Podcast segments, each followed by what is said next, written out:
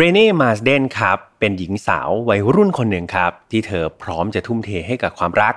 เธอได้เจอกับชายหนุ่มคนหนึ่งที่ชื่อว่าเบรเดนโดยเพื่อนสนิทของเธอเนี่ยเป็นคนแนะนำให้รู้จัก ทั้งสองคนคบหากันเป็นแบบ long distance relationship ครับ ก็คือเป็นการคบหาระยะไกล ทุกอย่างกำลังจะเป็นไปได้ด้วยดี อีก 2 เดือนเท่านั้น ทั้งสองคนจะได้เข้าพิธีวิวาห์กันนะครับ แล้วก็แต่งงานสร้างครอบครัวกัน แต่แล้วก็เกิดเหตุไม่คาดฝันขึ้น เรื่องราวทั้งหมดจะเป็นอย่างไร มาติดตามชมได้ใน Final f i l e เอพิโซดที่ 134 นี้กันเลยครับ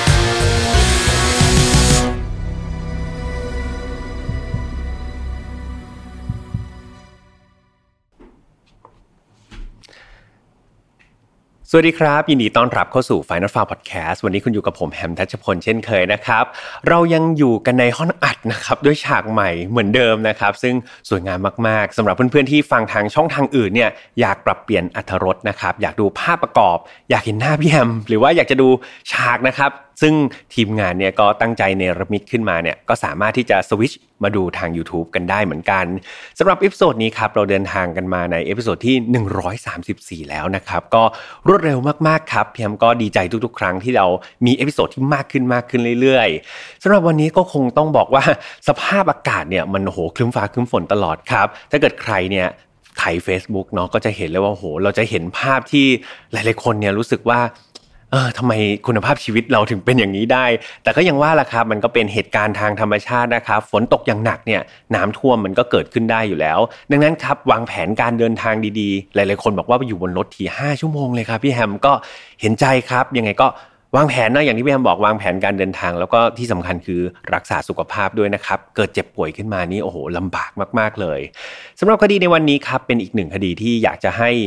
เรียกว่าวัยรุ่นไหมนะ จริง ๆ คุณพ่อคุณแม่ก็ฟังด้วยได้เนาะสำหรับทุกๆ คนเลยนะครับ เป็นคดีที่อยากให้ฟัง เพราะว่ามันมีข้อคิดครับ แล้วก็มีข้อเตือนใจเนี่ยอะไรหลาย ๆ อย่างเลย แต่ว่าก่อนที่จะไปเล่าก็ต้องพูดเหมือนเดิมครับว่าฝ่าย not found ไม่สนับสนุนความรุนแรงทุกประเภท ทุกเรื่องที่นำมาเล่าครับอยากให้ฟังไว้เป็นแนวทางในการป้องกันตัวเองแล้วมาถอดบทเรียนครับจากอดีตที่มันเลวร้าย ไม่ให้เกิดกับเรา แล้วก็คนที่เรารักครับ น้องๆอายุต่ำกว่า 18 ปี ตอนนี้พี่แฮมคิดว่าคาบลูกคาบดอกครับ จริง ๆ ก็ฟังได้เนาะแล้วก็ดีซะด้วยซ้ำที่มีโอกาสได้ฟังใน episode นี้ ส่วนคุณพ่อคุณแม่ครับ ถ้ามีอยู่ด้วยชวนคุณพ่อคุณแม่มาเป็นแฟนรายการพี่แฮมด้วยก็ยิ่งดีเลยนะครับ ดังนั้นฟังเป็นหมู่คณะยิ่งฟังเยอะยิ่งดี ถ้าเกิดใครเด็กมากๆเนี่ยมีผู้ปกครองอยู่ด้วยจะได้ให้คำชี้แนะครับก็จะดีที่สุดเลยเอาละถ้าเกิดพร้อมกันแล้วมาฟังคดีใน episode นี้กันเลยดีกว่าครับ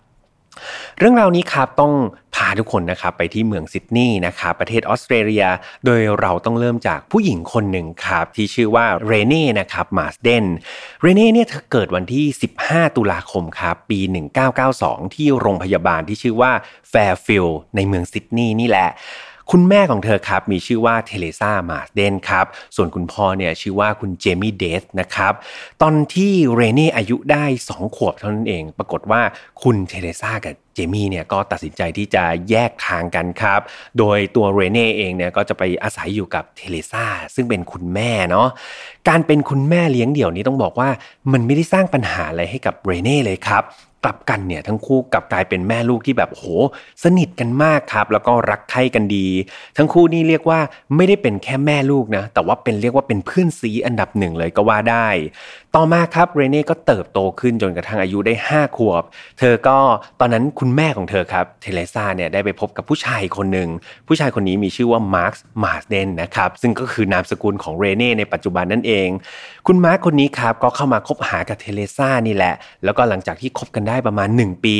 ทั้งสองคนก็เลยตัดสินใจครับที่จะมาอาศัยอยู่ร่วมกัน โดยตอนนั้นเรเน่เป็นลูกติดของเทเลซ่านะก็มาอยู่ด้วยกันเป็นครอบครัว 3 คนนะครับ การย้ายมาอยู่กับมาร์กนี่ก็ต้องบอกว่าเรเน่โชคดีแล้วครับ มาร์กเป็นผู้ชายที่ดีมากๆครับ เขาเนี่ยเป็นพ่อเลี้ยงก็จริงนะ แต่ว่ารักเรเน่เนี่ยเหมือนพ่อแท้ๆเลยก็ว่าได้ แถมทั้งคู่เนี่ยก็ยังเข้ากันได้อย่างดีครับ ทั้งทุกคนทั้ง 3 คนเนี่ยต่างเอาใจใส่ซึ่งกันและกัน ก็สร้างขึ้นมาเป็นครอบครัวที่อบอุ่นมากๆ หลังจากที่ ทดลองอยู่กันได้เนี่ยสปี ปรากฏว่าเทเลซากับมาร์ก็เลยตัดสินใจแต่งงานกันไปเลยแล้วกันครับ ทั้งคู่ก็แต่งงานกันให้ถูกกฎหมาย แล้วก็หลังจากที่แต่งงานเนี่ยทั้งตัวมาร์กแล้วก็เทเลซาเองเนี่ยก็ได้ให้กำเนิดลูกขึ้นมาอีกนะครับเพิ่มขึ้นมาอีก โดยทุกๆ คนที่เกิดขึ้นมาก็จะมีศักดิ์เป็นน้องของเรเน่ใช่ไหมครับลูกๆที่เกิดขึ้นมาใหม่มี 3 คนครับ มีชื่อว่ารุก เจ็คแล้วก็โมนิกครับ คราวนี้ครอบครัวก็ใหญ่ขึ้นเลยใช่ไหมจากเดิมมี 3 คน มีเด็กๆเเกิดขึ้นมาใหม่อีก 3 คนกลายเป็นครอบครัวใหญ่มากครับ ตอนนี้มีสมาชิกทั้งหมด 6 คน แต่ว่าทั้ง 6 คนนี้ก็ต้องบอกว่ายังคงคอนเซปต์เดิมครับ ยังเป็นครอบครัวที่ดี ครอบครัวที่อบอุ่น แล้วทุกคนก็เอาใจใส่กันมาก ๆ เวลาผ่านไปครับ ทุกอย่างเป็นไปได้ด้วยดีจนกระทั่งปี 2010 ตอนนั้นเรเน่อายุได้ 18 ปีแล้ว เธอเป็นวัยรุ่นสุดๆเลย เธอก็เลยตัดสินใจครับตอนนั้นอายุ 18 แล้ว เธอก็เลยตัดสินใจว่าเนี่ยอยู่กับมาร์กมานานแล้วเนาะตัดสินใจเปลี่ยนนามสกุลครับ เดิมใช้นามสกุลของคุณพ่อคนเก่า ก็เปลี่ยนมาใช้นามสกุลมาสเดนของคุณมาร์กแทนนะครับกลายเป็นเรนี่มาสเดนนั่นเอง อย่างไรก็ตามในปีนั้นเนี่ยอย่างที่พี่แฮมบอกว่าอายุ 18 ปีเนี่ยเรื่องของ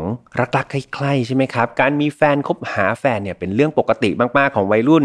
เรเน่ตอนนั้นเธอกำลังประสบปัญหาชีวิตครับทางด้านของความรักนี่แหละ เพราะว่าเธอเนี่ยดันไปจับได้ว่าแฟนของเธอครับ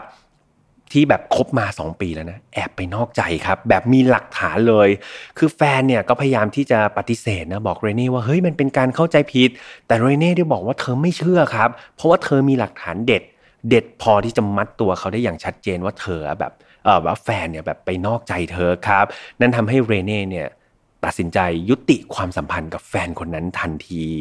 หลังจากที่เธอเลิกลากับแฟนไปนะเธอก็กลับมาเป็นโสดอีกครั้งหนึ่ง ปรากฏว่าพฤติกรรมของเรเน่เนี่ยไม่ได้ดูแบบทุกร้อนเลยครับ เธอก็ยังดูมีความสุข ยังแบบไม่ได้เศร้าโศกเสียใจอะไร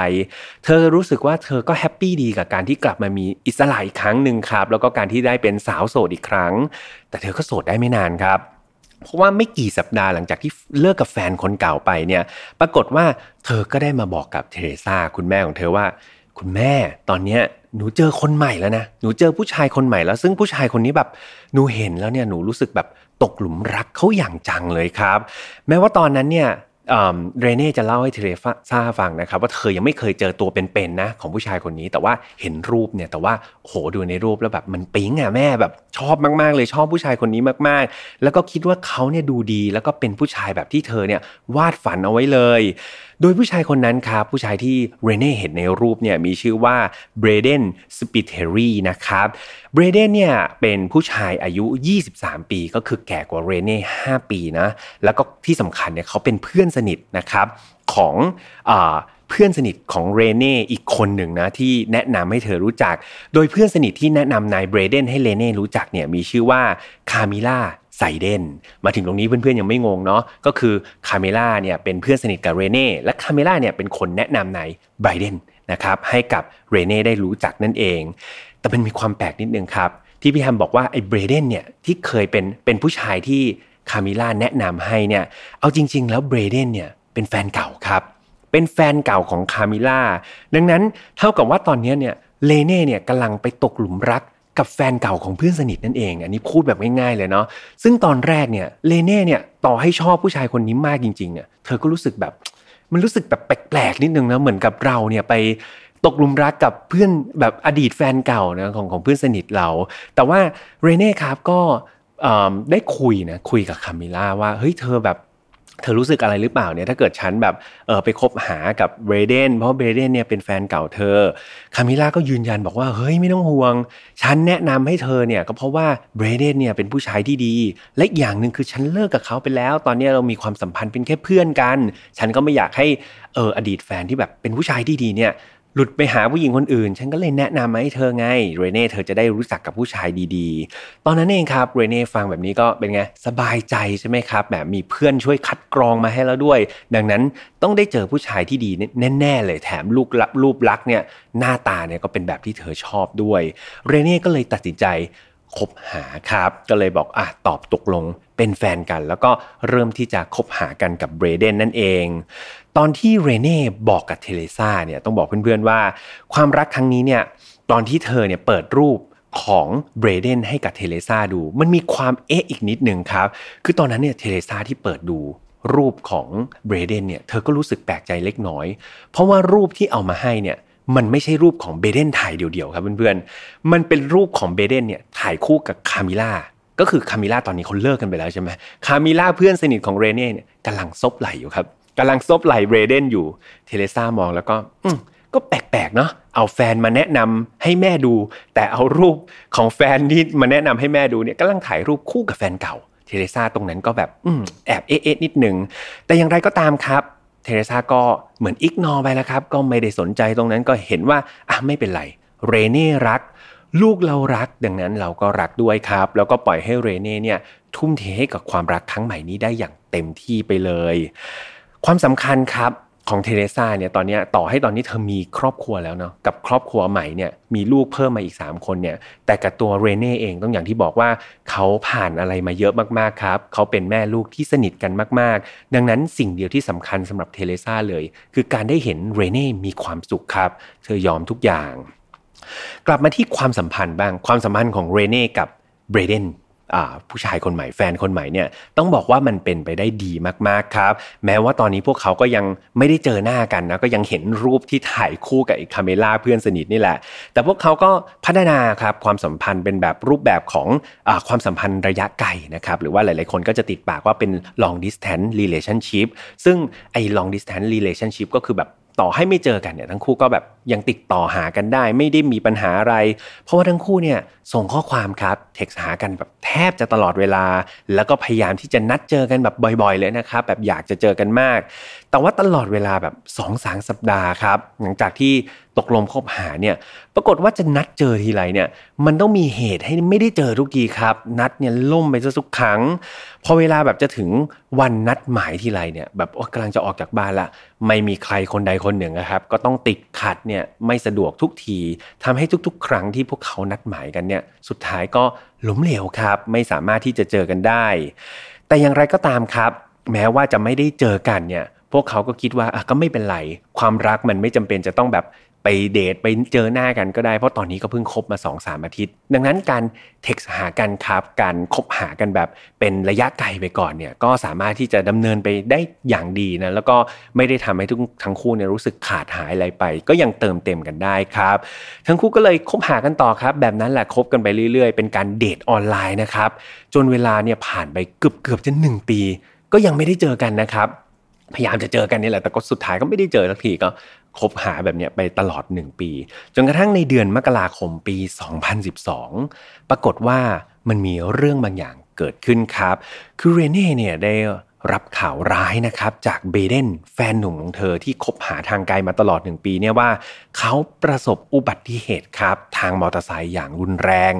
แม้ว่าตัวเขาเนี่ยจะรอดพ้นจากอุบัติเหตุครั้งนี้ได้ แต่ว่ารอนนี่ครับรอนนี่คือเพื่อนสนิทของเบรเดนเนี่ยเขาซ้อนมอเตอร์ไซค์ไปด้วยเนาะ คือเบรเดนเนี่ยเป็นคนขับ รอนนี่ซ้อนท้าย ปรากฏว่าโชคร้ายครับ รอนนี่เนี่ยเสียชีวิตคาที่เลย จากอุบัติเหตุครั้งนี้เนี่ยเบรเดนที่รอดชีวิตเนี่ยเขารอดก็จริง แต่ว่าตัวเขาเองเนี่ยต้องถูกนำตัวไปขึ้นศาลนะครับเพราะว่ามีคนเสียชีวิตถูกไหมและเขาก็ถูกตัดสินนะครับให้มีความผิดจากอุบัติเหตุครั้งนี้ด้วย ก็คือโทษฐานก็คือขับรถโดยประมาทนั่นเองทำให้เบรเดนเนี่ยถูกตั้งข้อหาครับ แล้วก็ต้องรับโทษจำคุกถึง 2 ปีเลยครับเพื่อนๆ หลายๆคนก็คาดเดานะครับว่าโหหน้าตาก็ไม่เคยเจอ ติดต่อกันทางแมสเซจอย่างเดียว คบหาได้ 1 ปี แฟนไปติดคุกอีก 2 ปี อย่างนี้ดูท่าทางจะไม่ไหวแล้วใช่ไหมครับ สงสัยก็คงจะยุติความสัมพันธ์แน่ ๆ แต่เปล่าเลยครับ พวกเขายังคงพยายามที่จะรักษาความสัมพันธ์ต่อไป เริ่มต้นจากแผนแรกเลยครับ ครอบครัวของเบรเดนเนี่ย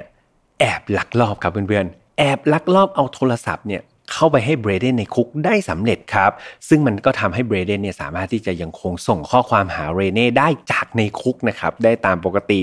ทั้งคู่ก็เลยเป็นไงยังคงติดต่อนะครับยังคงที่จะสารสัมพันธ์ได้ แม้ว่าผู้ชายจะอยู่ในคุก ผู้หญิงจะอยู่ข้างนอก ก็เป็นการสารสัมพันธ์ระยะไกลแบบเดิมครับ แท็กหากันแทบจะตลอดเวลาเท่าที่พวกเขาจะทำได้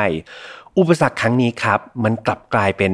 สิ่งที่ทำให้พวกเขาเนี่ยรู้สึกว่าเฮ้ยความรักมันแนบแน่นมากๆครับ มันเป็นเหมือนบทพิสูจน์ว่า ไม่ว่าอะไรเนี่ยก็ไม่สามารถที่จะมาขัดขวางความรักของทั้งคู่ได้ เพราะว่าขนาดผู้ชายเนี่ยอยู่ในคุกเนี่ยเขาก็ยังคงดิ้นรนพยายามติดต่อหาเรเน่ได้ ดังนั้นเรเน่ก็รู้สึกว่าโอ้โห นี่แหละคือรักแท้ครับ พวกเขาไม่ว่าจะเจออะไรข้างหน้าเนี่ยรับรองว่าผ่านอุปสรรคได้อย่างแน่นอน พวกเขาครับในระหว่างที่หล่อนะสปีให้ทางเบรเดนออกจากคุกเนี่ยก็มีการพูดถึงการแต่งงานกันด้วยครับเพื่อนๆ มีการพูดถึงการสร้างครอบครัวกัน โดยพวกเขานี่วางแผนว่า เดี๋ยวเขาจะจัดงานแต่งงานทันทีเลยนะ หลังจากที่เบรเดนเนี่ยผลออกจากคุกออกจากคุกเมื่อไหร่เนี่ยแต่งงานซึ่งตามกำหนดการก็คือปี 2013 นะครับเรเน่กับเบเดนนี่โห ระหว่างที่ ส่งข้อความหากันต่างคนก็ต่างเฝ้ารอครับ อยากจะให้เบรเดนเนี่ยออกจากคุก พวกเขาจะได้แต่งงาน แล้วก็มาสร้างครอบครัวสักทีเรเน่นี่ผ่านไปแต่ละวันด้วยความรู้สึกแบบมีความสุขครับ แล้วก็ตื่นเต้นมากๆ ตัวเรเน่เองด้วยความที่เธออยู่นอกคุก ดังนั้นเธอเองก็ต้องเป็นคนที่จัดงานต่างๆ ใช่ไหมครับ จัดการคอยติดต่อ organizer ติดต่อช่างภาพติดต่อโรงแรม รวมถึงเธอไปซื้อพวกเครื่องประดับครับ พวกมงกุฎต่างๆเลยเนี่ยจากเว็บไซต์เลยนะมาเป็น prop เจ้าสาวครับ เรียกว่าเรเน่เนี่ยแบบโหเตรียมตัวเป็นเจ้าสาว เพื่อรอเจ้าบ่าวเนี่ยเมื่อไหร่พ้นคุกออกมาเนี่ยได้แต่งงานกันอย่างแน่นอน เธอจัดเตรียมให้เรียบร้อยเลยนะครับ ทุกอย่างเนี่ยดูเหมือนจะไปได้ดีแล้วใช่ไหมครับ เพียงแต่ว่าจู่ๆเนี่ยทั้งคู่เกิดมีปากเสียงนะครับแบบเป็นเท็กซ์นะแต่ว่าทะเลาะกันเนี่ยทะเลาะกันอย่างรุนแรงเลยครับ และหลังๆเนี่ยมันเป็นการทะเลาะรุนแรงที่เกิดขึ้นบ่อยขึ้นเรื่อยๆครับจากแบบทั้งคู่เนี่ยจากเดิมที่ไม่เคยทะเลาะกันเลยเนาะอยู่ๆก็แบบทะเลาะกันบ่อยขึ้น คุยแต่ละครั้งเนี่ยทะเลาะกันรุนแรงมากขึ้น ทุกการพูดคุยเนี่ยมันดูไม่ลงตัวเหมือนเดิม และเมื่อปัญหาเนี่ยมันสะสมครับ มันคาราคาซังมากขึ้น จะเคลียร์ก็เคลียร์ไม่ได้ เพราะผู้ชายก็อยู่ในคุก สุดท้ายทั้งคู่ก็เลยตัดสินใจเลิกลากันครับ ตัดสินใจที่จะยุติความสัมพันธ์กันในวันที่ 5 สิงหาคมปี 2013 หรือพูดง่ายๆ อีก 2 เดือนเองครับ อีก 2 เดือนเนี่ยเบรเดนจะพ้นจากคุกออกมาอยู่แล้ว แล้วก็จะกลายมาเป็นเจ้าบ่าวของเรเน่อยู่แล้วเนี่ย สุดท้ายทั้งคู่เลิกกันก่อนครับ สิ่งนี้ทำให้เรเน่เป็นไง เธอทุ่มเททุกอย่างใช่ไหมครับ เธอจัดเตรียมทุกอย่าง เธอเตรียมพร้อมจะเป็นเจ้าสาวแล้ว สิ่งนี้มันทำให้เธอรู้สึกแบบโศกเศร้าเสียใจครับ เป็นอย่างมาก เธอรู้สึกว่าเธอแทบใช้ชีวิตต่อไม่ได้เลยครับ โดยปราศจากผู้ชายที่ชื่อว่าเบรเดนทางเรเน่เองเนี่ยเอาจริง ๆ หลังจากที่ตกลงเลิกกันแล้วเนี่ยเธอพยายามนะที่จะง้อนะครับ ส่งข้อความไปหาเบรเดนอีกถึง 4-5 ครั้ง แต่ว่าเบรเดนเองเนี่ยก็ไม่ยอมตอบครับ ก็ไม่ยอมตอบอะไรเลเน่มา จนผ่านไปสักระยะหนึ่งเนี่ยเบรเดนก็มีส่งกลับมาบ้างนะครับ ซึ่งเนื้อหาก็ยังดูเหมือน ยังมีความเป็นห่วงเป็นใยอยู่เนาะเพียงแต่ว่าทั้งคู่ก็ยังไม่ได้ตัดสินใจที่จะกลับมาคบหากัน ด้วยพฤติกรรมที่เรเน่เนี่ยดูเศร้าซึมมากๆครับ มันสร้างความแบบวิตกกังวลให้กับเทเลซ่าด้วยเนาะ เทเลซ่าคือคุณแม่ของเธอที่พี่แฮมบอกว่าเขาสนิทกันมากเนี่ย เทเลซ่านี่เป็นห่วงเรเน่มากๆครับ เพราะว่าเธอเนี่ยรู้สึกว่าลูกเนี่ยไม่เคยแบบ อกหักหรือไม่เคยผิดหวังอะไรแรงๆขนาดนี้เลย เธอเนี่ยไปถามจากปากเรเน่เลยนะว่าเฮ้ยลูกลูกยังไหวไหมยังโอเคหรือเปล่า ซึ่งเรเน่ครับเธอก็บอกว่าเธอยังโอเค เธอไม่เป็นไรแล้วก็เธอสัญญาด้วยนะว่าเธอเนี่ยจะไม่ทำร้ายตัวเองเด็ดขาดอย่างที่แม่กังวล เพื่อให้ตัวเองครับไม่ต้องจมทุกข์ไม่ต้องจมปักกับความโศกเศร้าเนี่ยเรเน่ก็เลยตัดสินใจบอกว่าเอาละเดี๋ยวในคืนนั้นเนี่ยเธอจะตัดสินใจว่า เธอไปกินข้าวกับเพื่อนละกันนะครับเรเน่ก็บอกว่าอะบอกคุณแม่ ไม่เป็นไรเดี๋ยวเธอจะพยายามลืมความรักครั้งนี้ให้ได้เร็วที่สุด แล้วเธอก็บอกว่าเดี๋ยวเธอจะออกไปรับประทานอาหารกับเพื่อนในค่ำวันนั้น แล้วก็สัญญาว่าจะไม่กลับดึกด้วย ไม่กี่ชั่วโมงครับ หลังจากที่เรเน่เนี่ยออกจากบ้านได้จู่ๆครับเทเรซาก็ได้รับข้อความจากเรเน่โดยเรเน่ส่งมาบอกว่า แม่คะ หนูรักแม่มาก หนูขอโทษสำหรับทุกอย่างที่ทำให้แม่ต้องรู้สึกเจ็บปวด แม่ยังคุยกับหนูได้เสมอนะ แค่แม่เรียกชื่อหนู หนูจะไปอยู่ที่นั่นทันที แน่นอนครับ เราเป็นคนนอกอ่านข้อความแบบนี้ยังรู้สึกแปลกๆเลยใช่ไหมครับ เทเลซาที่สนิทกับเบรเน่มาตลอดชีวิตเนี่ยเขาอ่านแล้วเขารู้ทันทีเลยว่านี่ไม่ใช่ข้อความปกติ นี่ไม่ใช่ความรู้สึกปกติ นี่ไม่ใช่พฤติกรรมปกติของเรเน่อย่างแน่นอน เธอรีบโทรโทรศัพท์ครับกลับไปหาเรเน่ทันที แต่ปรากฏว่าโทรศัพท์ของเรเน่ปิดแล้วครับ ตอนนั้นคือเหมือนเธอปิดโทรศัพท์หลังจากที่เท็กซ์ข้อความหาคุณแม่ เทเรซาก็เลยฝากข้อความครับ ฝากข้อความบอกว่าเรเน่ลูกถ้าลูกได้ยินเสียงแม่ช่วยโทรกลับอย่างด่วนเลยนะ ตอนนี้แม่เป็นห่วงมาก ๆ หลังจากที่เทเรซาเนี่ยพยายามติดต่อเรเน่ไม่สำเร็จเนี่ยเธอก็เลยโทรหาเพื่อนสนิทครับก็คือ คามิล่านั่นเองยังจำคามิล่าได้ใช่ไหมครับคามิล่าคือเพื่อนสนิทของเรเน่ที่แนะนำเบเดนให้รู้จักนั่นแหละ คุณแม่ครับก็เลยโทรหาคามิล่าแทนคามิล่าได้บอกว่าเนี่ยเธอเองก็ได้รับข้อความแปลกๆจากเรเน่เหมือนกันเลยนะ และเนี่ยเธอก็รู้สึกไม่สบายใจเหมือนกัน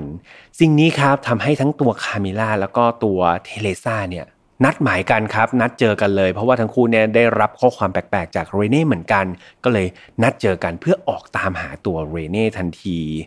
อย่างไรก็ตามครับ แม้ว่าทั้งคู่เนี่ยจะพยายามตามหานะออกไปตามหาสถานที่ต่างๆ ที่เรเน่ชอบไปนะครับ หรือว่าสถานที่ที่มันพอจะเป็นไปได้เนี่ยปรากฏว่า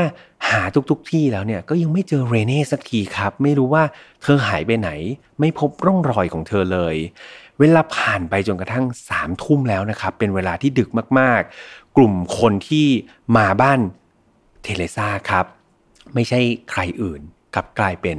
เจ้าหน้าที่ตำรวจครับ อยู่ๆมีเจ้าหน้าที่ตำรวจเนี่ยไปที่บ้านของเทเรซาทางเจ้าหน้าที่ตำรวจได้แจ้งว่า พวกเขาเนี่ยได้พบรถ ของเลเน่ครับ ซึ่งมันจอดอยู่ในสถานที่อันนี้ตำรวจพูดนะครับ เป็นสถานที่ที่มันแปลกมากๆครับ เป็นสถานที่แปลกๆ อย่างไรก็ตามเนี่ยเขาพบแค่รถนะ แต่ว่าตัวของเรเน่เนี่ยเขายังไม่พบครับ หลังจากทราบเรื่องเนี่ยโหเป็นไงเทเรซานี่ตกใจมากๆครับ แล้วก็รีบเดินทางนะครับกับเจ้าหน้าที่ตำรวจเนี่ยไปยังจุดที่พบรถของเรเน่ทันที และสถานที่ที่ตำรวจเนี่ยพบรถของเรเน่สถานที่นั้นมีชื่อว่า The Gap ครับ ถ้าเพื่อนๆเคยดูสารคดีหรือว่าอาศัยอยู่ในประเทศออสเตรเลีย หรือว่าใครเคยไปเที่ยวออสเตรเลียเนี่ยน่าจะรู้ดีนะครับว่า The Gap เนี่ยมันคือ หน้าผาครับ ซึ่งมันสูงชันมากๆ แล้วก็เป็นหน้าผาที่แบบมีชื่อเสียงในประเทศออสเตรเลีย สถานที่แห่งนี้ครับเป็นลักษณะถ้าเพื่อนๆจินตนาการตามนะครับ จะเป็นหน้าผาที่สูงชัน แล้วก็ติดกับทะเลด้านหน้าจะเป็นทะเลนะครับ ซึ่งเป็นบริเวณปากทางเข้าสู่ท่าเรือซิดนีย์ทัศนียภาพตรงนั้นนี้ต้องบอกว่ามันเป็นจุดที่มีทัศนียภาพที่สวยงามมากๆ เราจินตนาการเนาะเรายืนอยู่ที่หน้าผาแล้วมองออกไปเนี่ยมันเป็นท้องทะเลที่งดงามมากๆครับ แต่สถานที่ที่สวยงามอย่างเดอะแกลเนี่ยมันก็ไม่ใช่ว่าเป็นสถานที่ที่คนจะมาชมวิวอย่างเดียว เพราะมันเป็นสถานที่ที่เรียกว่ามันเป็นที่ยอดนิยมสำหรับคนที่ต้องการที่จะฆ่าตัวตายด้วยครับเพื่อนๆ และในแต่ละปีเนี่ยจะมีคนที่มากระโดด หน้าผาตรงบริเวณเดอะแกลเนี่ยเพื่อจบชีวิตตัวเองมากกว่า 50 คนเลยนะครับในแต่ละปี และดูเหมือนแนวโน้มเนี่ยในแต่ละปีก็จะมากขึ้นเรื่อยๆ ดังนั้นเนี่ย การพบรถของเลเน่ในสถานที่แบบนี้ โดยที่ยังไม่เจอตัวเธอเนี่ยมันเป็นสัญญาณที่ไม่ดีมาก ๆ เลยนะครับ เจ้าหน้าที่ตำรวจแล้วก็เทเลซาเนี่ยได้ลองสำรวจดูนะครับ บริเวณรอบๆเรือแกบก็ไม่พบร่องรอยของตัวเรเน่เลยครับ และในที่สุดเนี่ยระหว่างที่กำลังพยายามจะหาอยู่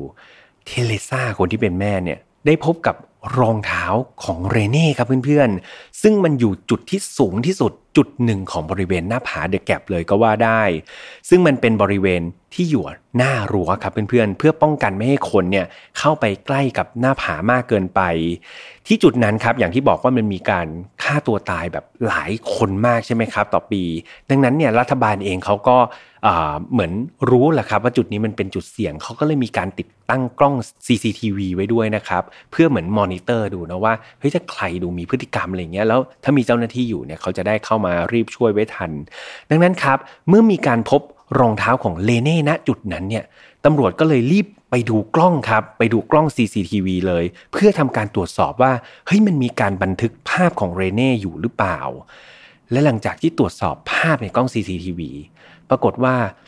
มีช่วงเวลาที่บันทึกภาพของเรเน่ได้จริง ๆ ครับเพื่อนๆ คือในคืนนั้นเนี่ยเรเน่ได้เดินไปยังบริเวณรั้ว คือเขามีการกั้นรั้วไว้นะครับ เพื่อไม่ให้คนเนี่ยตกลงไปที่หน้าผา เรเน่เดินไปที่รั้วนั้นครับ ก่อนที่เธอเนี่ยจะหยุดสักพักหนึ่ง หลังจากนั้นเธอก็ถอดรองเท้าครับ วางมันลง ไม่นานหลังจากนั้น เธอก็ไม่ได้ใส่รองเท้าแล้วเธอก็ก้าวข้ามครับก้าวข้ามรั้วออกไป ซึ่งบริเวณต้องบอกเพื่อนๆว่า หลังจากรั้วไปบริเวณขอบหน้าผามันยังมีแบบ ช่วงอีกนิดหนึ่งนะยังมีพื้นที่อยู่เรเน่ก็ไปยืนอยู่ตรงนั้นครับ คือตอนนั้นเนี่ยเรเน่ก็ยืนอยู่ตรงนั้น แต่ว่าเธอก็ยังดูมีท่าทีที่ระมัดระวังนะครับ ดูเหมือนเธอไม่ได้ผีผามจะกระโดดอะไรลงไปนะเธอก็ยังแบบดูระมัดระวังตัวเอง เพียงแต่ว่าตอนนี้ร่างกายของเธอเนี่ยไปอยู่นอกรั้วแล้วครับ แล้วก็ไปอยู่ช่องว่างระหว่างพื้นที่ระหว่างรั้วที่อยู่ด้านหลังเธอ กับข้างหน้าที่เป็นหน้าผาสูงชัน ตอนนี้ครับ เธอ ตัดสินใจหลังจากที่เธอระมัดระวังตัวยืนอยู่สักพักหนึ่งเนี่ย ดูเหมือนเธอกำลังจะเดิน หน้าไปเรื่อยๆครับจริงอย่างที่พี่ฮัมบอกไปเนาะข้างหน้าเธอมันคือหน้าผา เธอค่อยๆเดินไปทีละนิดครับ เดินไปทีละนิดใกล้หน้าผามากขึ้นเรื่อยๆ ในขณะที่เท้าของเธอเนี่ยกำลังจะไปถึงขอบครับ ขอบสุดทางของหน้าผาเนี่ยดูเหมือนจู่ๆเธอเกิดอาการกลัวขึ้นมาครับเพื่อนๆเธอถอยหลังกลับมาเลยสองสามก้าวนะ หลังจากที่แบบพอเห็นหน้าผาคงรู้สึกว่ามันสูงเธอถอยกลับมาครับสองสามก้าวจนหลังของเธอเนี่ยไปชนกับรั้วอีกครั้งหนึ่ง ตอนนั้นเธอก็เลยยืนพิงรั้วครับ สักพักหนึ่งเหมือนเธอกำลังคิดอะไรบางอย่าง ก่อนที่เธอจะหยิบโทรศัพท์มือถือของเธอครับ ขึ้นมาเหมือนพยายามที่จะพิมพ์ส่งหาใครสักคนหนึ่งนะครับ เป็นข้อความพิมพ์หาใครสักคนหนึ่งตำรวจก็เลยไปแมปเวลาครับว่าช่วงที่เรเน่เนี่ยกำลังจะพิมพ์โทรศัพท์มือถือพิมพ์เท็กซ์อยู่เนี่ย เธอส่งข้อความไปหาใครนะครับ ซึ่งตอนนั้นเนี่ยปรากฏว่าข้อมูลเนี่ยในโทรศัพท์เนี่ยปรากฏว่าเธอเนี่ยส่งข้อความหาคน 3 คนครับในเวลานั้น ข้อความแรกก็คือข้อความที่ส่งให้เทเรซาที่พี่แอมอ่านให้ทุกคนฟังตอนแรกจำได้ใช่ไหมครับคุณแม่ของเธอเนี่ยได้รับข้อความก่อนเลย เป็นข้อความแรกที่เรเน่ส่งให้ในตอนนั้น อีกหนึ่งข้อความก็คือส่งให้คามิล่าครับคามิล่าก็คือเพื่อนสนิทของเธอนั่นเอง ที่แนะนำเบรเดนให้เธอรู้จัก ซึ่งสุดท้ายคามิล่ากับ เทเลซ่าเนี่ยเพื่อนสนิทกับแม่ก็เลยมานัดเจอกัน เพราะว่าได้ข้อความทั้งคู่ถูกไหมครับ และข้อความสุดท้ายครับ เป็นข้อความที่เรเน่ส่งให้กับเบรเดนคนรักเก่าของเธอนั่นเอง หลังจากที่เธอพิมพ์ข้อความส่งให้ทั้ง 3 คนจนเสร็จสับแล้วเนี่ย ตอนนั้นมันเป็นเหมือนวินาทีเป็นวินาทีตายครับ ในการตัดสินใจครั้งสุดท้ายของเธอ เลเน่ได้ตัดสินใจ ทิ้งโทรศัพท์มือถือลงไว้ข้างๆครับ ก่อนที่ตัวเธอจะตัดสินใจ วิ่งครับเพื่อนๆวิ่งพุ่งทยานนะครับ ตกลงไปจากขอบหน้าผา โดยเธอนี่กระโดดลงมานะครับ จากขอบหน้าผาเลยก่อนที่ร่างของเธอเนี่ยจะหายไปในความมืดครับ นี่คือภาพที่ถูกบันทึกได้ใน CCTV หลังจากที่ตำรวจครับเห็นแบบนี้แล้วก็มีการ พยายามค้นหาร่างของเธอบริเวณด้านล่างนะครับ ซึ่งก็มีการพบร่างของเลเน่ในเวลาต่อมานั่นเอง แน่นอนว่าเธอเสียชีวิตไปแล้วนะครับ เพราะว่าความสูงของเดอะแกรนี่มันสูงมากๆครับ ดังนั้นโอกาสที่จะรอดชีวิตนี่มันเป็นไปไม่ได้เลย และสาเหตุการเสียชีวิตก็หลักฐานชัดเจนครับว่ามันเป็นการฆ่าตัวตาย ครอบครัวของเลเน่นี่โศกเศร้ามากครับเสียใจกับเรื่องราวที่มันเกิดขึ้นรวมถึงตัวเทเรซ่าเองเนี่ย ธอเสียใจมากๆครับ เธอรักลูกสาวคนนี้มากๆ ตัวเธอเองได้พยายามจะติดต่อกับเบรเดนด้วยนะครับ เพราะว่าเธอก็รู้นะว่าเลเน่เนี่ยคบหากับเบรเดนอยู่ เพื่อที่จะบอกข่าวร้ายแหละครับกับเบรเดนว่าเรเน่เนี่ยเสียชีวิตไปแล้ว อย่างไรก็ตามดูเหมือนเทเรซาเนี่ยไม่สามารถติดต่อเบรเดนได้ครับ ตอนนั้นเทเรซาก็นึกขึ้นมาได้ว่า เออจำได้นี่นะว่าเรเน่เนี่ยเคยเล่าให้ฟังนะว่าเบรเดนเนี่ย ติดคุกอยู่ ตอนนั้นเขาก็ยังไม่ครบกำหนดที่จะออกมาใช่ไหมครับ ดังนั้นเนี่ย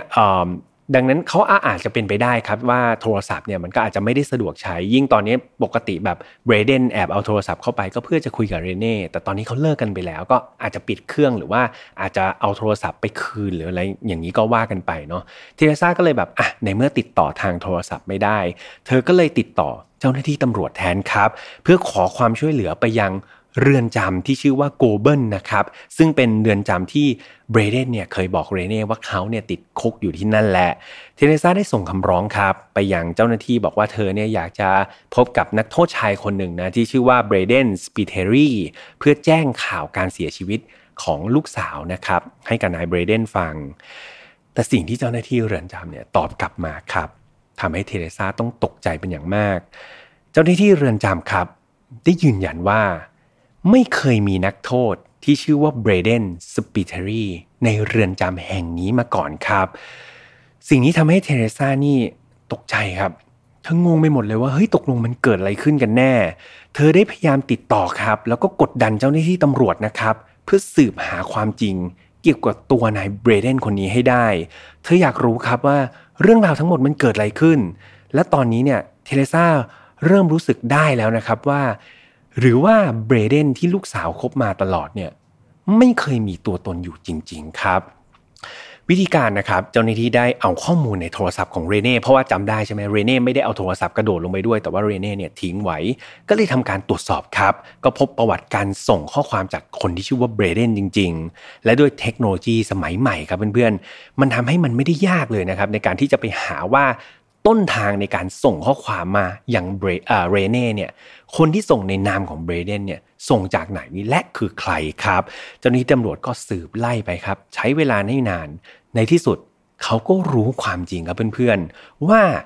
เบอร์ที่ลงทะเบียนในนามแบบที่ใช้แบบส่งข้อความในนามของเบรเดนเนี่ยคือใคร ข้อความต่างๆที่ส่งออกมา ในนามของชายที่ชื่อว่าเบรเดนนั้น ถูกส่งออกจากเบอร์โทรศัพท์มือถือ ที่ถูกลงทะเบียนโดยคนที่ชื่อว่าคามิล่าไซเดนครับ เพื่อนๆจำคามิล่าได้ไหมคามิล่าคือเพื่อนที่สนิทที่สุดของเรเน่คือเพื่อนสนิทที่แนะนำเบรเดนให้กับเลเน่ได้รู้จักนั่นเอง สิ่งนี้ชี้ชัดเลยครับว่าเบรเดนไม่มีตัวตนอยู่จริง ๆ เขาคือตัวละครสมมติที่คามิล่าเนี่ย สร้างขึ้นมาเพื่อหลอกเลเน่ครับตำรวจได้ไปทำการสืบหาประวัตินะครับ แล้วก็ข้อมูลต่างๆ ของตัวคามิล่านะเพราะว่าตอนนี้คามิล่าน่าสงสัยแล้วใช่ไหมครับ ไปสืบประวัติของคามิล่าจากเพื่อนๆครับของเธอ แล้วก็ข้อมูลในอินเทอร์เน็ตต่างๆเนี่ยนะเพื่อรวบรวมข้อมูลให้ได้มากที่สุด ก็พบว่าตัวคามิล่าเนี่ยเป็นเพื่อนรักครับแล้วก็สนิทสนมกับเรเน่มากจริง ๆ โดยพวกเขาเนี่ยพบกันตั้งแต่สมัยเรียนมัธยมด้วยกัน ตัวคามิล่าเนี่ยเป็น คนที่มีบุคลิกชอบ control ครับ เธอชอบ control ชอบบงการในทุกๆอย่าง เธอคอยบอกให้เรเน่แบบทำอย่างงู้นสิทำอย่างนี้สิ คือชอบกำกับครับ เป็นผู้กำกับแหละ บอกเรเน่ให้ทำนู่นทำนี่อยู่เสมอ ตัวคามิล่าเองเนี่ยยังมีอาการหึงหวงด้วยนะครับ เธอมักจะหึงหวงเรเน่อยู่บ่อยๆ แทบทุก ๆ ครั้งเลยที่มีคนมาจีบเรเน่หรือเรเน่จะกลังแบบมีแฟนเนี่ย เธอจะไม่ชอบใจครับ เธอจะมีอาการฮึดฮัดทุกครั้ง แล้วก็มักจะพูดให้ร้ายนะครับ คนรักของเรเน่ในทุกๆ ครั้ง แถมยังพยายามแบบเอาดีเข้าตัวเลยนะ พยายามพูดให้ตัวเองเนี่ยดูดีนะครับทำให้ตัวเองเนี่ยเป็นที่พึ่งของเรเน่เพื่อนๆของคามิล่าก็เรเน่เนี่ยเขาสงสัยครับว่าเอาจริง ๆ แล้วคามิล่าเนี่ยอาจจะเป็นเลสเบี้ยนครับ อาจจะเป็นคนที่หลงรักเรเน่ครับก็คือเพื่อนสนิทคิดไม่ซื่อนั่นเอง เพียงแต่ว่าอันนี้ยังไม่ได้รับการยืนยันนะครับ ก็เป็นสิ่งที่เพื่อนๆเนี่ยสงสัยเท่านั้น อย่างไรก็ตามครับตัวเรเน่เองเนี่ยเธอไม่ได้มีความรู้สึกกับคามิล่าแบบนั้น เธอยังคงรักแล้วก็ชอบที่จะคบหากับผู้ชายครับ แล้วก็เธอมองว่าคามิล่าเนี่ยเป็นเพียงเพื่อนสนิทเท่านั้นเอง นอกจากเรื่องการปลอมแปลงตัวเบรเดนขึ้นมาแล้วเนี่ยเจ้าหน้าที่ตำรวจครับยังได้พบว่า สาเหตุเนาะที่เรเน่เนี่ยเลิกกับแฟนเก่า ยังจำได้ใช่ไหมครับ ต้นเรื่องที่พี่ฮัมเล่าว่าเรเน่เลิกกับแฟนเก่าไป แล้วก็มาเจอนายเบรเดนที่คามิล่าแนะนำให้เนี่ยปรากฏว่าสาเหตุที่เรเน่เลิกกับแฟนเก่าเนี่ยมันเกิดจากหลักฐานปลอมๆที่คามิล่าสร้างขึ้นมาเท่านั้นเองครับ คามิล่าเนี่ยเป็นคนคอยเป่าหูครับ แล้วก็เป็นคอยเป็นคนคอยสร้างหลักฐานว่า เฮ้ยแฟนที่เรเน่คบหามาตลอด 2 ปีเนี่ย นอกใจเธอครับ และด้วยความที่เป็นเพื่อนสนิทเนี่ยสุดท้ายเรเน่เลือกที่จะเชื่อคามิล่าครับไม่เลือกที่จะเชื่อแฟนตัวเอง แล้วก็เป่าหูครับถูกเป่าหูจนสุดท้ายเนี่ยเธอก็เลิกจริง ๆ ครับ เลิกกับแฟนเก่าก่อนที่จะมาลงล็อกนะครับกับแผนการของคามิล่าในการสร้างตัวตนนายเบรเดนเข้ามาเท่านั้นเอง โดยรูปของเบรเดนครับ หลายๆคนอาจจะติดใจว่าอ้าวแล้วรูปของนายเบรเดนที่คามิล่าส่งให้เรเน่เนี่ยเอามาจากไหน ปรากฏว่ารูปของเบรเดนนั่นก็คือ เป็นผู้ชายคนหนึ่งเท่านั้นเองครับ ที่เป็นเพื่อนของคามิล่าครับคามิล่าก็บอกว่าเฮ้ยขอถ่ายรูปคู่หน่อยได้ไหม เพื่อสร้างหลักฐานขึ้นมาครับ เพื่อปลอมแปลงให้ผู้ชายคนนี้ที่เป็นผู้ชายหล่อๆคนนี้กลายมาเป็นเบรเดนของเธอนั่นเอง หลายๆ คนก็อาจจะสงสัยว่าอ้าว ก็ถ้าอยากจะ control แล้วทำไมไม่เล่นบทบาทไปเรื่อย ๆ ใช่ไหมครับทำไมจู่ๆเนี่ยในพักหลังๆเนี่ยถึงปล่อยให้เบรเดนซึ่งจริง ๆ เบื้องหลังก็คือคามิล่าเนี่ยเบรเดนเนี่ยเกิดทะเลาะกับเรเน่ละมันดูขัดแย้งกับความต้องการของคามิล่าหรือเปล่า เหตุผลครับหรือว่าจุดแตกหักเลยเนาะที่ทำให้จู่ๆเนี่ยเบรเดนที่เป็นบุคคลสมมติเนี่ยทะเลาะกับเรเน่เนี่ยก็เพราะว่าเรเน่เนี่ยครับ เธอดันไปพิมพ์ระบายครับ เป็นการเท็กซ์หาเบรเดนเป็นการเท็กซ์ข้อความว่า เอาจริง ๆ แล้วเนี่ยเธอรู้สึกแบบอึดอัดกับคามิล่ามากเลยนะ คามิล่าเพื่อนสนิทของเธอเนี่ยจริงๆเป็นคนที่ toxic มาก ชอบเข้ามาเจ้ากี้เจ้าการชอบเข้ามา control ตอนนี้เธอรู้สึกหมดความอดทนกับคามิล่าแล้ว แล้วก็ไม่อยากจะเป็นเพื่อนกับคามิล่าอีกต่อไป แน่นอนว่าตอนนั้นเรเน่คิดว่าคนอ่านคือเบรเดนแต่คนอ่านที่แท้จริงคือคามิล่าครับ คือคนที่ถูกเรเน่กำลังด่าอยู่นั่นเอง สิ่งนี้มันทำให้คามิล่าแบบโหโกรธมากครับโกรธสุดขีดเลย คือจากคนที่เป็นคนชอบควบคุมอยู่แล้วใช่ไหมอยู่ๆเรเน่เนี่ยเพื่อนสนิทดันมาด่ารับหลังครับ แล้วเธอรู้ก็เป็นอะไรที่แบบสร้างความโมโหให้กับคามิลาเป็นอย่างมาก แล้วเธอก็เลยตัดสินใจครับว่า ได้ในเมื่อเธออยากเลิกคบกับฉัน ฉันก็จะแก้แค้นเธอไงนะครับคามิลาก็เลยตัดสินใจที่จะแก้แค้นเรเน่แล้วก็ทำการทำให้เธอเนี่ยเสียใจโดยการ สร้างบทละครครับให้เบรเดนเนี่ยต้องเลิกกับเธอนั่นเองคามิล่าได้ใช้ตัวละครเบรเดนในการยั่วยุครับให้เกิดการทะเลาะแล้วก็สร้างเรื่องต่างๆ โดยใช้เวลาไม่นานนะครับ ก่อนที่ในวันที่ 5 สิงหาคมอย่างที่พี่แฮมเล่าไปเนี่ยทั้งคู่ก็สามารถที่จะเลิกกันได้สำเร็จจากข้อมูลในโทรศัพท์ของเรเน่เนี่ยพบว่าหลังจากที่เลิกลากันไปแล้วเรเน่ได้พยายามที่จะติดต่อเบรเดนอีกหลายต่อหลายครั้งครับ เพียงแต่ว่าก็ไม่ได้มีการตอบสนองออย่างฉับพลันนะครับทำให้เธอเนี่ยตัดสินใจโทรหาเรือนจำโกเบิลด้วย คือก็แปลกนะครับคือเรเน่เนี่ยไม่เคยคิดจะไปหาตัวเบรเดนที่เรือนจำเลย จนกระทั่งเลิกกันไปนี่แหละแล้วก็พยายามที่จะพิมพ์ message ไปแต่เบรเดนไม่ตอบ ตอนนั้นเองครับเรเน่ก็เลยตัดสินใจ โทรไปที่เรือนจำด้วยตัวเธอเอง เพื่อสอบถามเกี่ยวกับเบรเดนซึ่งนับว่าเป็นครั้งแรกเลยนะครับ ที่เธอพยายามที่จะไปสืบหาผู้ชายคนนี้จริง ๆ และสิ่งนี้เองครับ เจ้าหน้าที่ก็คาดว่ามันเป็นจุดที่ทำให้เรเน่เนี่ยรู้ความจริงทั้งหมดครับ รู้ความจริงว่าที่เรือนจำนั้น ไม่ได้มีคนที่ชื่อว่าเบรเดนมาตลอด และตอนนั้นเองเรเน่ก็น่าจะพอรู้ตัวแล้วครับว่าเบรเดนที่เธอคุยมาตลอดเนี่ย มันไม่มีตัวตนอยู่จริงครับ สิ่งนี้ก็ทำให้เธอรู้สึกว่าเธอถูกโกหกมาตลอด มันเป็นโลกที่พี่แอมจินตนาการแล้วมันก็น่าผิดหวังนะครับ ถ้าใครสักคนหนึ่งทุ่มเทให้กับความรักอย่างจริงใจ แต่ว่าตลอดที่ผ่านมาเนี่ย มันมีแต่คำโกหกอะครับ เหมือนเราคุยกับใครก็ไม่รู้ที่มันไม่มีตัวตนจริง ๆ สิ่งนี้เองครับ มันทำให้เธอรู้สึกว่าเหมือนเธอเป็นตัวตลกครับทำให้รู้สึกว่าทำไมโลกนี้มันโหดร้ายจริง ๆ และนี่มันก็มีแรงจูงใจมากเพียงพอ ที่จะทำให้เธอตัดสินใจฆ่าตัวตายครับ จากข้อมูลทั้งหมดนี้ครับทางเจ้าหน้าที่ตำรวจและครอบครัวก็ได้ทราบถึงมูลเหตุทั้งหมดแล้วนะครับในการเสียชีวิตของเรเน่เจ้าหน้าที่ได้มีการเรียกตัวคามิล่าด้วยนะครับต้นตอของเรื่องราวทั้งหมดเนี่ยมาสอบปากคำเพิ่มเติม แต่สิ่งที่เธอพูดเนี่ยมันก็ดูไม่ค่อยจะ make sense เท่าไหร่ครับ เธอบอกว่าเฮ้ยเอาจริง ๆ แล้วเนี่ยเธอกับเรเน่เนี่ยมีความสัมพันธ์แบบเลสเบี้ยนมาตลอดเลยนะ ไม่ได้บอกให้คนอื่นรู้ เพียงแต่ว่า เรเน่เนี่ยกลัวว่าเทเรซาจะรับไม่ได้ว่าลูกตัวเองเป็นเลสเบี้ยน ทั้งสองคนก็เลยวางแผนร่วมกันครับ สร้างเบรเดนขึ้นมา เพื่อตบตาเทเรซาเท่านั้นเอง ซึ่งฟังมาถึงตรงนี้รับรองว่ามันไม่ make sense ใช่ไหมครับ เพราะว่าถ้าเกิดเรเน่รู้อยู่แล้วครับว่าเบรเดนเนี่ยไม่มีตัวตนจริง ๆ จะแบบ โทรไปหาเรือนจำทำไมใช่ไหมครับ อันนี้เราคิดแบบง่ายๆเลยดังนั้นข้ออ้างต่างๆ ที่คามิล่าพูดมาเนี่ยมันดูไม่ make sense เลย อีกอย่างหนึ่งคือเรเน่เนี่ยเขาสนิทกับเทเรซ่ามากๆ ดังนั้นต่อให้ลูกสาวจะเป็นยังไงอย่างที่พี่แฮมบอกไปเนาะ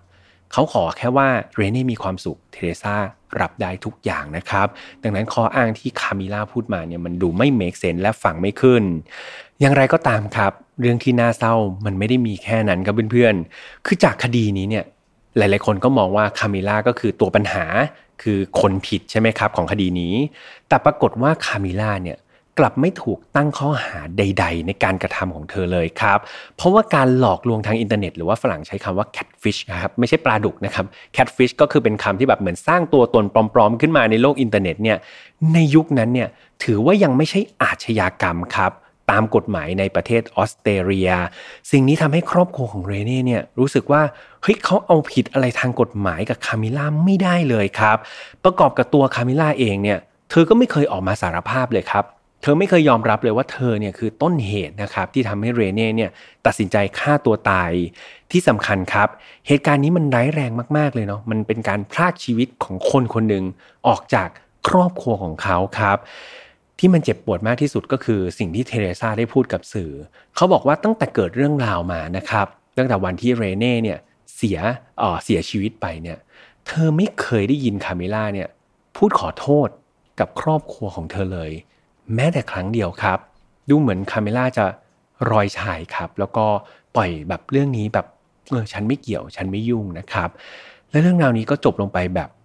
น่าเศร้าครับ แล้วก็กลายเป็นว่าเรื่องราวนี้มีแต่ความสูญเสียนะครับ โดยที่ไม่มีใครต้องรับผิดชอบกับสิ่งที่เกิดขึ้นเลย และนี่ก็คือบทเรียนอย่างหนึ่งครับที่แพมบอกว่ามันเป็นคดีที่อยากให้ทุกคนได้มาฟังกันนะครับ ก็ไม่รู้ว่าทุกคนจะเดาตอนจบได้หรือเปล่าเนาะแต่ว่าตอนที่พี่แฮมอ่านสคริปต์เนี่ยพี่แฮมก็รู้สึกว่ามันเป็นตอนจบที่มันหักมุมเหมือนกันเนาะแล้วก็ถ้าเกิดใครฟังมาเรื่อยๆ ก็จะรู้ได้ครับว่าเรนนี่เธอเป็นผู้หญิงที่ใส่ซื่อบริสุทธิ์ คนหนึ่งเท่านั้นเองเธอมีความซื่อสัตย์กับความรักมาก ๆ ครับ แต่สุดท้ายแล้วความซื่อสัตย์ของเธอเนี่ยมันกลับถูกทรยศเนาะด้วยคนที่เธอเรียกว่าเพื่อนสนิทก็เป็นอะไรที่มันน่าจิตใจมาก ๆ ครับ ประกอบกับตอนนี้ครับ สื่อต่างๆนะไม่ว่าจะเป็นแอปพลิเคชันหาคู่เอง หรือว่าแอปพลิเคชันโซเชียลมีเดียต่างๆเนี่ยอย่างที่บอกครับบางทีเราเจอเพื่อนใหม่ ๆ เราเจอคนใหม่ๆเนี่ยเขาจะใส่รูปโปรไฟล์มาเป็นใครก็ได้ใช่ไหมครับจะรูปพี่แอมไปใส่ก็ได้ แล้วก็แอบอ้าง ดังนั้นครับเพื่อนๆต้องมีสตินะครับ แล้วก็มีการคิดพิจารณาดีๆนะในการที่เราจะไปพูดคุยกับใครหรือว่าหลงเชื่อใครง่าย ๆนะครับ เพราะว่าอย่างที่บอกนะโลกอินเทอร์เน็ตเดี๋ยวนี้มันก็มีทั้งข้อดีแล้วก็ข้อเสีย อย่างไรก็ตามพี่แอมด้วยความเป็นห่วงครับใช้มันอย่างระมัดระวัง พี่แอมทำงานไอทีจะรู้ดีครับว่า เรื่องราวในการสร้างข้อมูลปลอมในโลกอินเทอร์เน็ตเนี่ยมันไม่มีวันหมดสิ้น แล้วก็ไม่มีทางที่จะป้องกันให้หมดสิ้นได้ ดังนั้นสิ่งที่ทำได้ดีที่สุดคือการป้องกันตัวเอง จากข้อมูลที่เป็น fake นะครับข้อมูลที่มันเป็นข้อมูลปลอมนั่นเอง ยังไง ด้วยความเป็นห่วงครับ ด้วยความปรารถนาดีก็เลยนำคดีนี้มาเล่าให้กับทุกคนฟังสำหรับ Final File ครับยังออกอากาศทุกช่องทางเหมือนเดิมนะครับ ทางช่องของ Mission to Pluto นะครับ เรามาเจอกันในวันอังคารแบบนี้ทาง YouTube SoundCloud Podbean Spotify แล้วก็ Apple Podcast ครับสำหรับใครที่ชอบ Final File แบบฟังยาวๆ ก็ไปฟังได้ใน Spotify กับ Apple Podcast ได้นะครับ ฟังได้ยาวๆเลย แต่อย่างที่บอกอยากปรับเปลี่ยนอารมณ์มาดู